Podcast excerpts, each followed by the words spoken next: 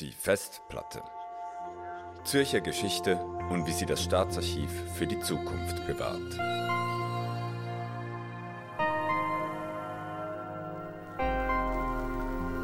Hallo und herzlich willkommen bei Die Festplatte, dem Podcast des Zürcher Staatsarchivs. In der heutigen Folge geht es um ein Thema, das viele von euch, liebe ZuhörerInnen, vielleicht nicht gerade direkt mit Archiven verbinden, nämlich den Einsatz von künstlicher Intelligenz. Doch diese Technologie ist auch in der historischen Archiv- und Forschungsarbeit angekommen.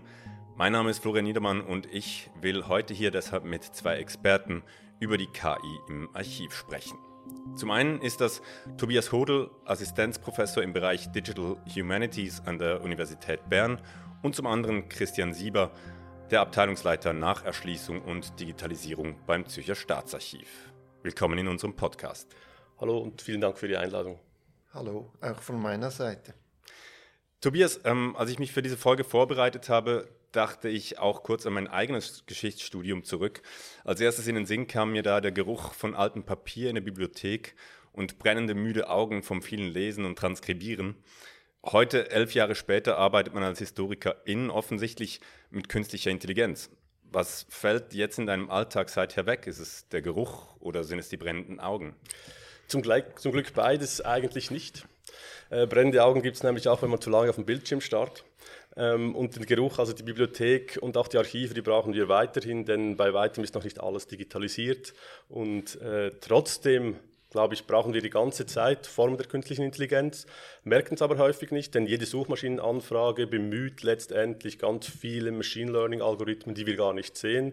Und dann gibt es eben die Projekte, die das versuchen aktiv und vor allem auch reflektiert einzusetzen über das, was wir heute sprechen wollen. Also wenn wir Richtung Handschriftenerkennung gehen, aber wenn wir auch zur automatischen Extraktion von Themen äh, mit damit uns beschäftigen, dann sind wir immer mit diesen Machine Learning-Algorithmen im Kontakt und äh, und müssen uns eigentlich mit modernsten Technologien auseinandersetzen, die es erst seit zwei, drei, vielleicht zehn Jahren gibt.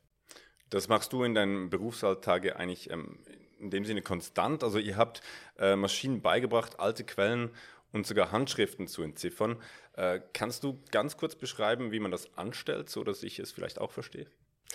Die Vorgehensweise ist einerseits extrem komplex, aber andererseits auch wieder sehr simpel, weil der Technisch, die technische Neuerung von Machine Learning Algorithmen ist eigentlich, dass man nicht versucht, alles en Detail zu beschreiben, wie man sich das in der Algorithmik sonst vorschreibt, dass man das also diese Flussdiagramme hat, wo man sagt, wenn man an den Punkt kommt, muss man sich entscheiden, ob dieses oder jenes, sondern man überlässt diesen gesamten Entscheidungsprozess eigentlich der Maschine.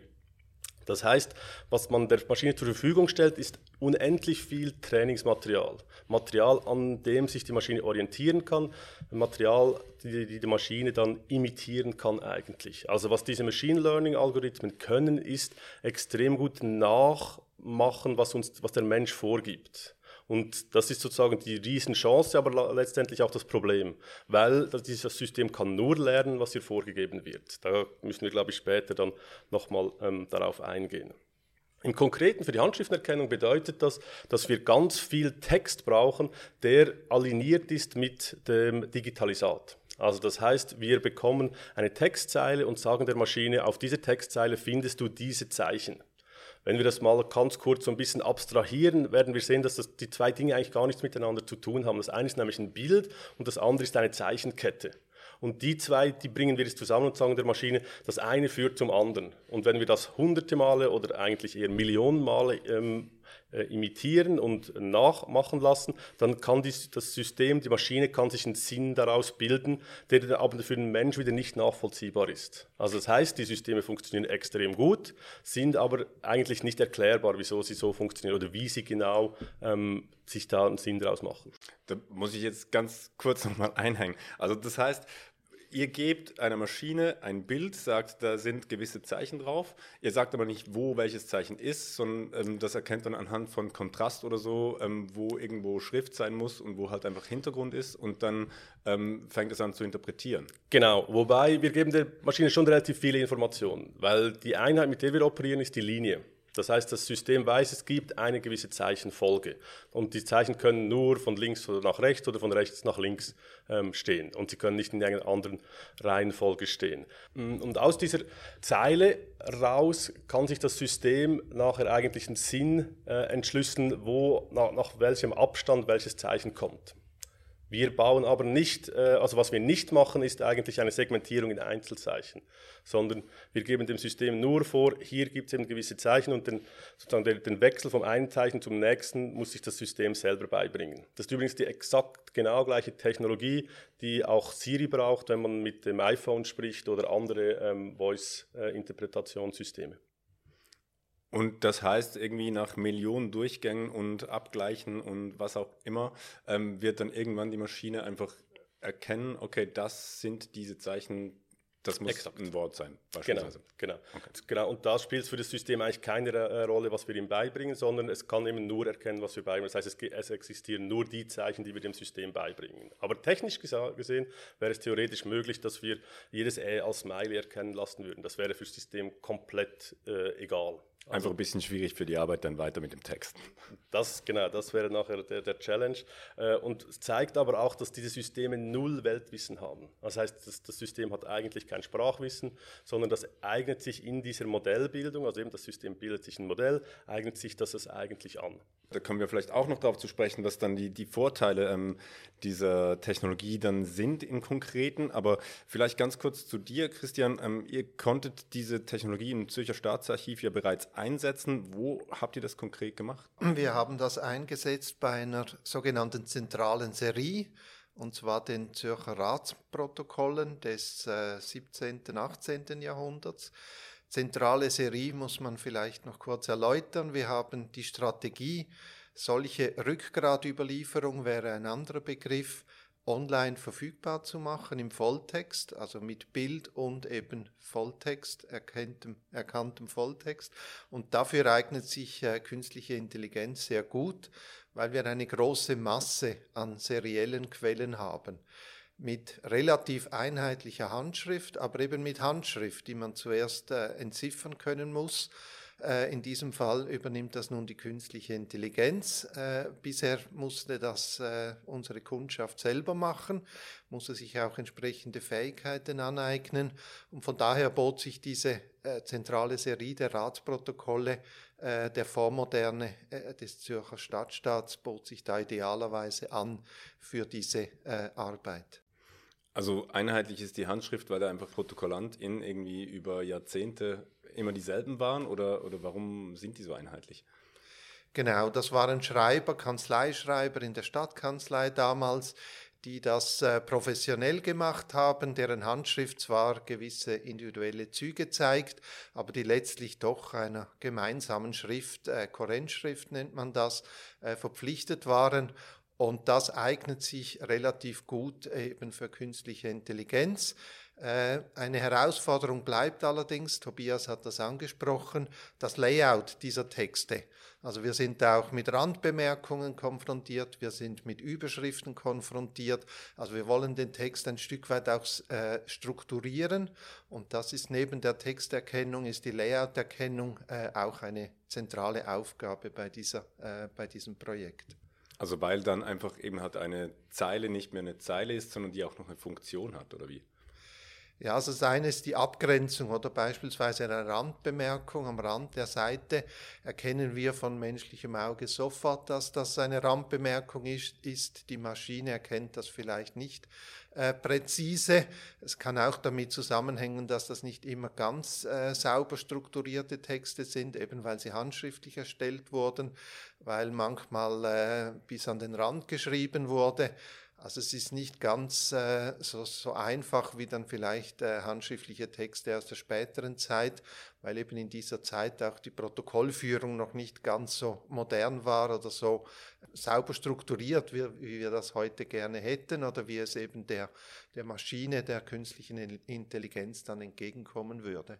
Und was war genau nötig, um diese Technologie jetzt in eure bestehenden Recherchemöglichkeiten zu integrieren? Also die Voraussetzung ist immer, dass man, Tobias hat es angesprochen, Digitalisate hat. Also wir mussten diese äh, originalen Bände der Ratsprotokolle, das sind mehrere hundert über die Jahrhunderte hinweg, die mussten wir zuerst, zuerst digitalisieren, äh, um das Ausgangsmaterial zu haben. Und dann mussten wir zuerst äh, eben doch auf diese Handschriften hin äh, die Maschine trainieren. Tobias hat das auch angesprochen. Also äh, es geht nicht gleich bei Null los mit der maschinellen Erkennung, sondern es braucht zunächst Trainingsmaterial. Also es ist eigentlich ein Zusammenspiel zwischen Mensch und äh, Maschine bei diesen Arbeiten, die da äh, bei uns laufen. Das heißt, ihr musstet am Anfang zumindest für eine gewisse Phase noch stundenlang selber transkribieren, um der Maschine zu zeigen, was eigentlich ein Buchstabe ist. Genau, also es fallen nach wie vor serielle Arbeiten an in dieser Anfangsinitialphase, aber äh, das, die Modelle, die, wird, die dann da zum Zug kommen für diese spezifischen Handschriften, die werden dann äh, immer besser, sowohl was die Layout-Erkennung als auch die Texterkennung anbelangt. Und von daher ist der Gewinn gegenüber der äh, manuellen Transkription, also von Hand, diese Tausenden von Seiten, äh, stellt sich dann relativ rasch ein. Ähm, ich habe in einem Artikel zum Thema, den ich auch in den Show Notes verlinken werde, ähm, von Tobias gelesen, von einem sehr konkreten Projekt, das auch mit Hilfe von künstlicher Intelligenz im Staatsarchiv zustande kam. Ähm, ich weiß nicht, ob es jetzt dieses Initialprojekt war, aber äh, worum ging es da und warum kam ja da jetzt gerade das Staatsarchiv Zürich ähm, zum Zug? Ja, das war ein äh, Forschungsprojekt, an dem das Staatsarchiv teilnehmen konnte vor äh, ja, einigen Jahren.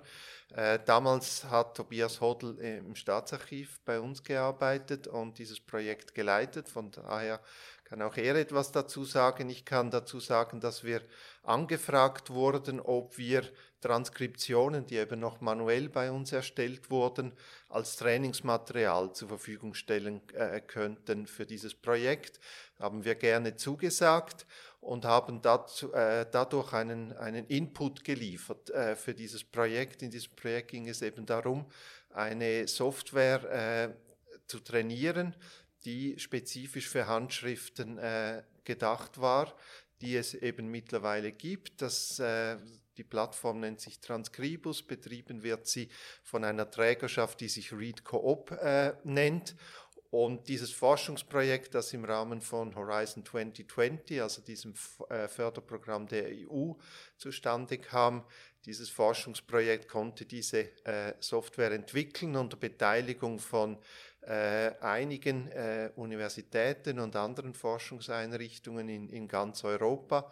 Also es war eine sehr eine spannende Phase für uns und Mittlerweile haben wir eben, wie angesprochen, den Rollenwechsel gemacht. Also wir nutzen diese Software, die da entwickelt wurde, nun selber für eigene Projekte, äh, wie wir das eigentlich von, von Beginn weg äh, geplant haben. Spannend, da würde ich auch gerne vielleicht danach nochmal kurz eine Frage dazu stellen. Ähm, ganz kurz zu dir, Tobias. Ähm, du hast eben dieses Projekt auch ähm, stark begleitet, aber wenn da irgendwie Dutzende oder unzählige ähm, Universitäten in ganz Europa beteiligt sind, wa warum, vielleicht nochmal die Frage, warum gerade im Staatsarchiv? Was hat da diesen Aktenfundus so spannend gemacht? Ja, das ist eine gute Frage. Das war gleichzeitig, glaube ich, einer der Erfolgsfaktoren von READ. Äh, das Projekt nannte sich so. Das steht für Recognition and Enrichment of Archival Documents. Ähm, und was die Projekt äh, Aufgleiser schlauerweise ähm, realisiert haben, ist, dass es nicht reicht, dass man Technologie zur Verfügung stellt, sondern dass man auch die direkten Anwendungsfälle damit verknüpft. Das heißt, das Staatsarchiv war damals ein sogenannter Large-Scale Demonstrator, einer von vieren. Ähm, und wir hatten die Aufgabe, eben diese 150.000 Seiten der Regierungsratsbeschlüsse der RRBs, die auch online verfügbar sind, zu alignieren mit den Digitalisaten.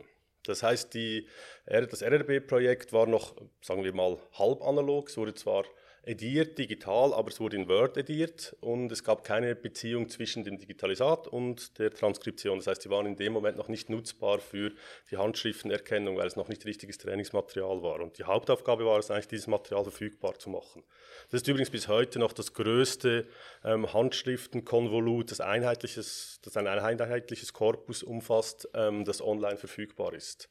Ähm, und da gibt es noch diverse ähm, Projekte, die da mit diesem Material weiterarbeiten und sogenannte große, sogenannte General Models trainieren. Also das Ziel ist immer eigentlich, dass man dann eben möglichst wenig Zeit braucht für den äh, Schritt, den Christian beschrieben hat, dass man selber noch Material zu, äh, transkribieren muss, sondern dass man ein großes Modell hat und das dann sogenannt fine-tuned. Also dass man dann mit wenigen Seiten eigentlich ein sehr gutes Modell ähm, bekommt, das dann auf diese spezifische Handschrift oder diese Gruppe von Handschriften dann äh, gut anspricht.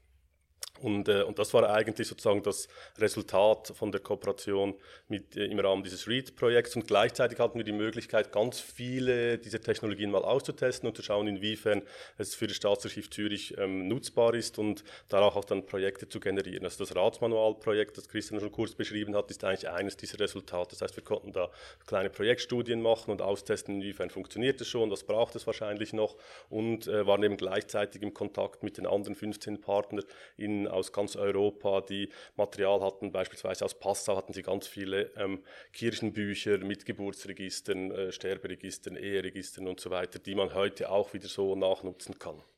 Und warum, also dieser Korpus war offensichtlich der größte, den man gefunden hat dafür. Kann man sich das erklären? Waren die, die Zürcher innen irgendwie ähm, gesprächiger im Rat oder ähm, gab es irgendwie eine klare Doktrin, das alles aufzuzeichnen? Warum, warum gibt es hier so viele Akten?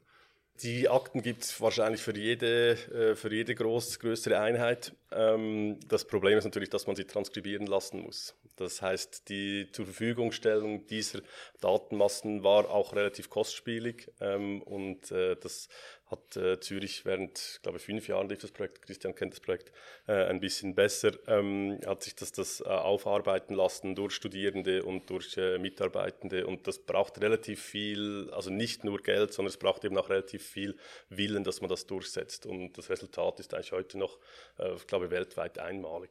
Ihr habt kurz vorher noch auf dieses ratsmanuelle Projekt hingewiesen. Ähm, was war da die Idee? Ging es da auch einfach darum, ähm, sozusagen maschinell zu transkribieren oder hat man da schon irgendwie eine Fragestellung dabei gehabt? Ähm, kannst du das kurz erklären? Also letztlich, ich habe den Begriff der zentralen Serie schon erwähnt. Letztlich sind sowohl eben die Regierungsratsprotokolle des 19. und 20. Jahrhunderts als auch äh, die Ratsmanuale oder Ratsprotokolle der Vormoderne sind diese zentralen Serien. Und eigentlich gehören die auch zusammen. Also die Ratsprotokolle sind gewissermaßen die Rückverlängerung der Regierungsratsprotokolle. Äh, die Kantonsratsprotokolle äh, kann man in diesem Zusammenhang auch noch erwähnen. Äh, Im vormodernen Stadtstaat gab es ja äh, noch keine Gewaltenteilung, also Legislative und Exekutive äh, waren ein Gremium. Aber von daher geht es auch darum, diese zentrale Serie äh, äh rückzuverlängern. Eigentlich bis, in die, äh, bis ins 15. Jahrhundert, äh, letztlich also über die Reformation äh, sogar noch hinaus. Wenn ich das richtig verstehe, geht es aber da in dem Fall jetzt wirklich noch erstmal um die ähm, das Transkribieren ähm, der Quellen und noch nicht irgendwie um eine Auswertung, wenn ich das richtig verstehe. Wir verstehen unsere Aufgabe im Archiv äh, so, dass wir die Quellen zur Verfügung stellen.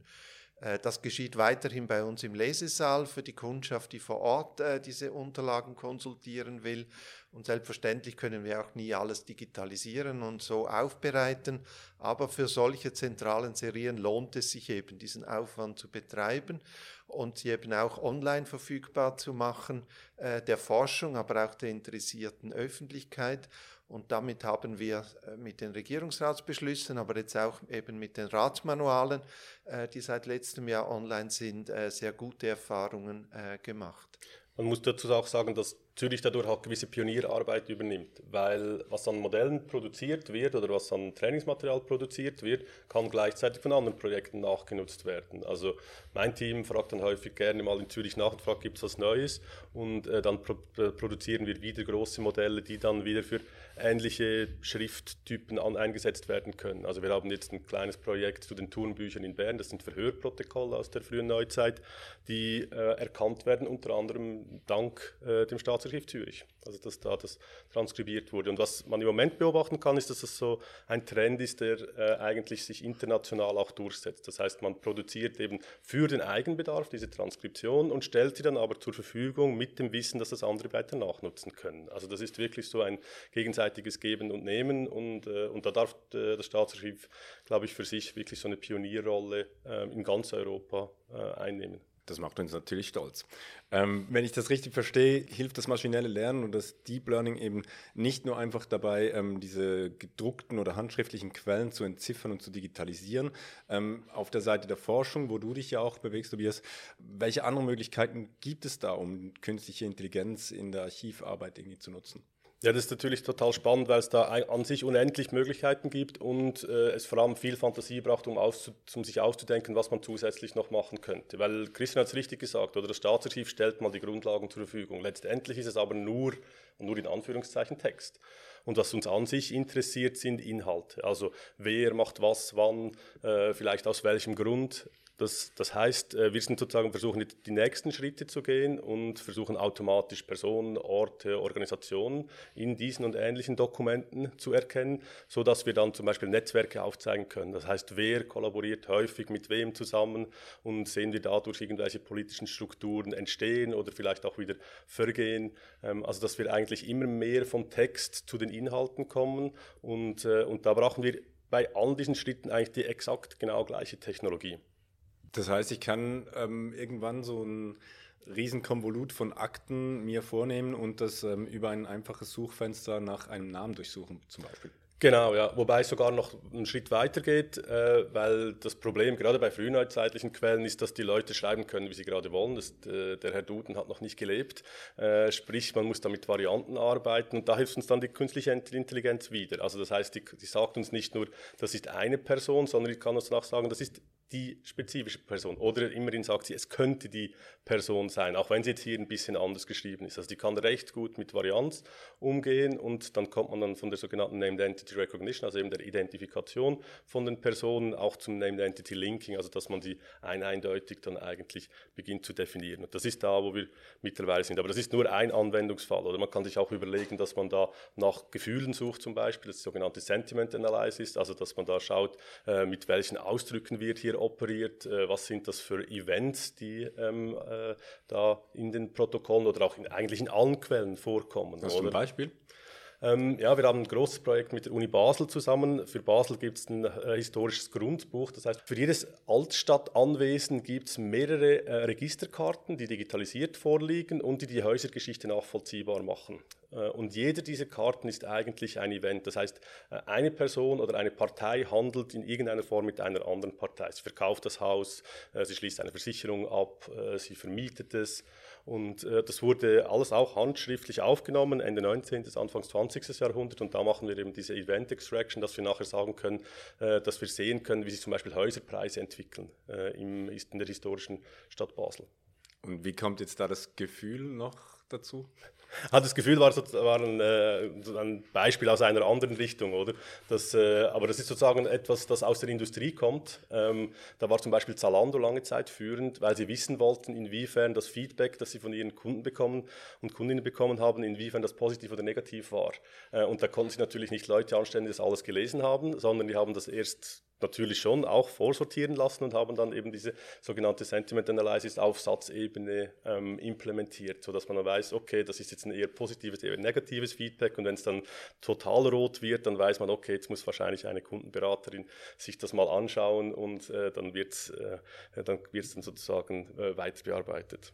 Aber kann man auch für vormoderne Quellen einsetzen. Also man kann es grundsätzlich für alle Formen von Quellen einsetzen. Was wichtig wird, ist, dass man kreative Fragestellungen damit verknüpft und die dann eben entweder historisch sind oder vielleicht aus, aus anderen äh, Wissenschaftszweigen interessant werden. Das heißt, gewisse Fragestellungen werden auch erst möglich, weil man jetzt diese Möglichkeiten hat, äh, Riesentextmengen zu durchforsten nach irgendwelchen Begriffen und so weiter. Absolut, genau. Und das ist auch einer dieser Wandel, den wir im Moment äh, nicht nur im Geschichtsstudium sehen, sondern in allgemeinen Geisteswissenschaften. Also dass wir die Leute eigentlich fit machen müssen, so kreative Fragen zu stellen. Und unter uns, ich glaube, das ist äh, total wichtig gesamtgesellschaftlich, weil viele dieser neuronalen Netze, die müssen nicht mehr neu gebaut werden, sondern die müssen befüttert werden und die müssen vor allem auch kritisch ausgewertet werden. Und da sehe ich ein Riesenpotenzial, ähm, dass man eigentlich sozusagen, dass die nächste Generation sich nicht mehr mit den technischen Aspekten auseinandersetzen muss, sondern eigentlich mit diesen inhaltlichen. Okay.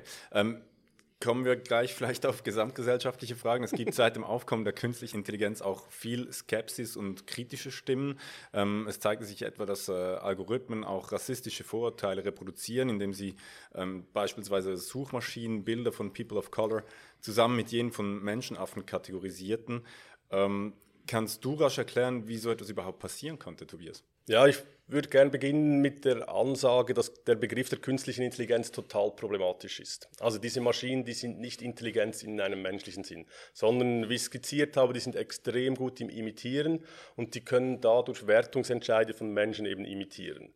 Und hier ist natürlich das Problem. Das heißt, äh, wenn wir uns irgendwelche Bilddatenbanken anschauen und dann irgendwelche Kategorien, die von Menschen vergeben wurden, ähm, auf die Algorithmen loslassen, dann werden die genau diese Stereotype reproduzieren. Und das Problem bei diesen äh, frühen Bildsuchen war tatsächlich, dass das Datenset extrem weiß war. Das heißt, die Leute, die drin vorkamen, waren vor allem alte weiße Männer, weil man dann halt irgendwie die Wikipedia gescraped hat. Also man hat sich die ganze Wikipedia runtergeladen und die Bildbeschreibungen. Und da findet man halt dann vor allem eben diese alten weißen Männer drin. Und ganz viele ähm, People of Color äh, sind da nicht vertreten. Da sind dann äh, auch andere ähm, Lebensformen irgendwie untervertreten, was dann dazu führt, dass dieses System die entweder nicht kennt oder eben sehr ungenau kennt. Und das war eigentlich dann das Resultat mit den Menschenaffen. Das ist übrigens bis heute äh, noch ein Problem. Das heißt, wenn man in ähm, Google Photos, also wenn man seine äh, Fotos mit Google teilt, wenn man da nach Affen sucht, dann wird man keine Resultate finden, weil das einfach ein gesperrter Begriff ist.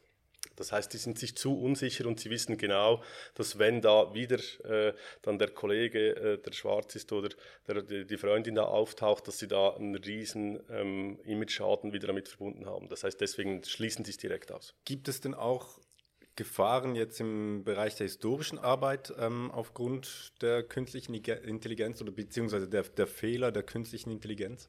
Im Grundsatz schon, äh, weil natürlich das, das Problem ist, dass ganz häufig eben diese Stereotype auch dann hier wieder ähm, reproduziert werden. Also wir müssen wirklich aufpassen und uns immer wieder dieses Trainingsmaterial anschauen. Man kann es ein bisschen veranschaulichen an Hand der Handschriftenerkennung. Ich habe es ja mit dem Smiley ein bisschen angedeutet. Oder der Maschine ist das egal, ob da ein Smiley erkannt wird oder irgendein Buchstabe. Das heißt, ich kann der Maschine eigentlich alles beibringen. Und das ist jetzt bei Handschriftenerkennung recht unproblematisch. Ich meine, das, entweder ist das Resultat halt sozusagen näher an, der, an dem, was wir als richtig empfinden oder, oder weniger nahe. Aber das System ist dann genau dasselbe, wenn wir das dann irgendwie mit welchen Gender-Zuschreibungen machen oder äh, mit anderen Formen der Kategorisierung. Das heißt, äh, wir da sollten wir schon immer irgendwo den Moment nutzen und uns überlegen, wie wir das sozusagen produktiv ähm, brauchen können und gleichzeitig auch überlegen, was, was die Gefahren sein können. Und ja, man kann es vielleicht äh, noch so ein bisschen konkretisieren. Also eines der Hauptprobleme gerade bei der Massendigitalisierung sind natürlich, dass dann irgendwelche Erbkrankheiten zum Beispiel ähm, zurückverfolgt werden können. Und das ist dann natürlich ein interessantes Datenmaterial für eine Krankenkasse. Äh, wenn ich natürlich weiß, dass gewisse Krankheiten in einer Familie und von denen man weiß, dass sie vererbt werden, häufig aufkommen im 19. Jahrhundert, dann äh, schnellt dann plötzlich die Prämie hoch, äh, was natürlich überhaupt nicht die Intention sein kann. Deswegen äh, beschäftige ich mich übrigens auch sehr gern mit der frühen Neuzeit, weil sich da sehr, sehr unproblematisch wird. Also einerseits sind die Abstammungsverhältnisse dann plötzlich nicht mehr ganz so klar, obwohl es gibt natürlich Genealoginnen und Genealogen, die sich da rückverfolgen können, obwohl ob das dann wirklich alles ähm, biologisch so funktioniert, das lassen wir jetzt mal außen vor. Äh, aber das heißt, wir haben da eigentlich so einen Zeitabstand drin, wo wir diese Algorithmen einsetzen können, wo wir das testen können und äh, es äh, es, es, es, passiert eigentlich diesen Leuten nicht. Die sind alle schon relativ lange tot, die sind auch rechtlich äh, so nicht mehr geschützt, dass man das nicht machen dürfte. Also das bewegen wir uns eigentlich so wie eine Safe Zone, ähm, wenn wir uns damit auseinandersetzen. Du hast das Problem der Erbkrankheiten kurz angesprochen. Ähm, nur ganz rasch, wie geht man mit so einem Problem denn um, damit das, also weil eben ich, äh, das Staatsarchiv ist ja auch sehr bedacht auf ähm, Datenschutz und die ganzen Persönlichkeitsrechte gibt es da schon irgendwelche Vorkehrungen, die man treffen kann, dass sowas eben halt dann nicht von einer Krankenkasse genutzt werden kann? Ja, das äh, einfachste, aber aufwendigste ähm, ist natürlich der rechtliche Schutz. Und der Kanton Zürich hat da relativ große Restriktionen, wenn es um Patientendaten geht. Das heißt, da gibt es eine Schutzfrist von 120 Jahren, ähm, was natürlich für die Forschung teilweise schwierig ist. Äh, aber es gibt ja immer die Ausnahme, dass man es eben trotzdem nutzen kann. Und da kommt nachher der nächste Schritt, nämlich die Anonymisierung. Also, dass wenn man sagen kann, okay, die Daten sind so anonymisiert, dass sie nicht mehr rückverfolgt werden können und es gibt zum Glück aus den 1920er Jahren keine Facebook-Profile, die man jetzt schnell abgleichen könnte, ähm, dann kann man trotzdem mit den Daten arbeiten. Aber eben, ich glaube, da ist es eben wichtig, dass man ähm, rechtliche Vorgaben hat und dass dann eben ein Player wie das Staatsarchiv, das aktiv mit der Technologie arbeitet, eigentlich das auch sozusagen dann kon wirklich konsequent umsetzt und sagt, okay, das ist das, was wir können, äh, das ist der rechtliche Rahmen, in dem wir das äh, erlaubt machen dürfen, aber es gibt eine Grenze und die ist genau definiert durch den Gesetzgeber. Das ist beruhigend. In deinem Artikel ähm, verweist du am Ende sogar dann auch in die Zukunft, Tobias, du bezeichnest die Geisteswissenschaften als ein optimales Testfeld für den Umgang mit künstlicher Intelligenz in allen gesellschaftlichen Bereichen. Wie meinst du das? Es geht so ein bisschen in die Richtung, was ich zur frühen Neuzeit gesagt habe. Oder es gibt ganz viele Forschungsprojekte, wo wir uns mit Subjekten und Objekten ähm, beschäftigen, die nicht so wahnsinnig problematisch sind. Das heißt, wenn wir Bildanalyse betreiben und das auf Kunstwerke anwenden, dann ist das weit weniger problematisch, als wenn wir das mit den Ferienfotos von unseren Nachbarinnen äh, machen. Entsprechend haben wir hier eigentlich sozusagen ein, einerseits ein großes öffentliches Interesse, es sind Themen, die die Gesellschaft interessiert und andererseits sind das meistens Objekte, die sich schon in der Öffentlichkeit befinden. Das heißt, wir eben haben nicht das Problem, dass wir da nachher plötzlich irgendwelche äh, Krankheitsformen da aufzeigen. Wobei eben es, es es kippt immer relativ schnell. Und da muss man ein bisschen aufpassen. Ähm, aber gleichzeitig ist es so, dass sozusagen das Werkzeug der Geisteswissenschaften an sich genau ausgelegt ist auf dieses kritische Arbeiten. Das heißt, wir sind eigentlich gezwungen, unsere Methoden die ganze Zeit zu reflektieren. Und, äh, und wenn man durchs Peer Review kommen will, dann, dann muss man eben aufzeigen, inwiefern diese Methode wirklich einen Mehrwert schafft und inwiefern, dass sie eben nicht problematisch ist, auch gesellschaftlich nicht problematisch ist. Und da sehe ich, äh, sehe ich sozusagen für die Geisteswissenschaften ganz viel Potenzial, sich noch weiter in diese Diskussion einzubringen. Weil bei der künstlichen Intelligenz geht es letztendlich nicht nur um technische Aspekte. Im Gegenteil, es geht eigentlich viel mehr eben, wie wir als Gesellschaft damit umgehen wollen und auch mit welchen Formen wir überhaupt uns beschäftigen wollen und welche vielleicht dann, die wir dann auch in ein paar Jahren dann wieder sagen, auch zur Seite legen müssen und sagen müssen, damit können wir einfach nicht arbeiten, weil die Resultate sich als so problematisch herausgestellt haben, dass es einfacher ist, das äh, nicht zu nutzen. Das heißt, äh, das Staatsarchiv könnte also auch zu einer Art Sandkasten werden, in dem wir beobachten können, wie Deep Learning funktioniert und wie man mit unerwünschten Begleiterscheinungen umgehen könnte. Das ist ähm, schön. Lieber Tobias, lieber Christian, danke euch für diesen Einblick und sogar Ausblick in den technologischen Wandel der Archivarbeit und der historischen Forschung. Äh, ich bin gespannt darauf, wie diese Entwicklung weiter verläuft und natürlich auch, wie eure Erkenntnisse äh, im Umgang mit KI auf andere gesellschaftliche Bereiche dann auch Einfluss haben wird. Euch, liebe ZuhörerInnen, danke ich an dieser Stelle für euer Interesse. Wir würden uns freuen, wenn ihr auch bei der nächsten Folge von Die Festplatte wieder dabei seid. Bis dahin, eine gute Zeit. Die Festplatte. Zürcher Geschichte und wie sie das Staatsarchiv für die Zukunft bewahrt.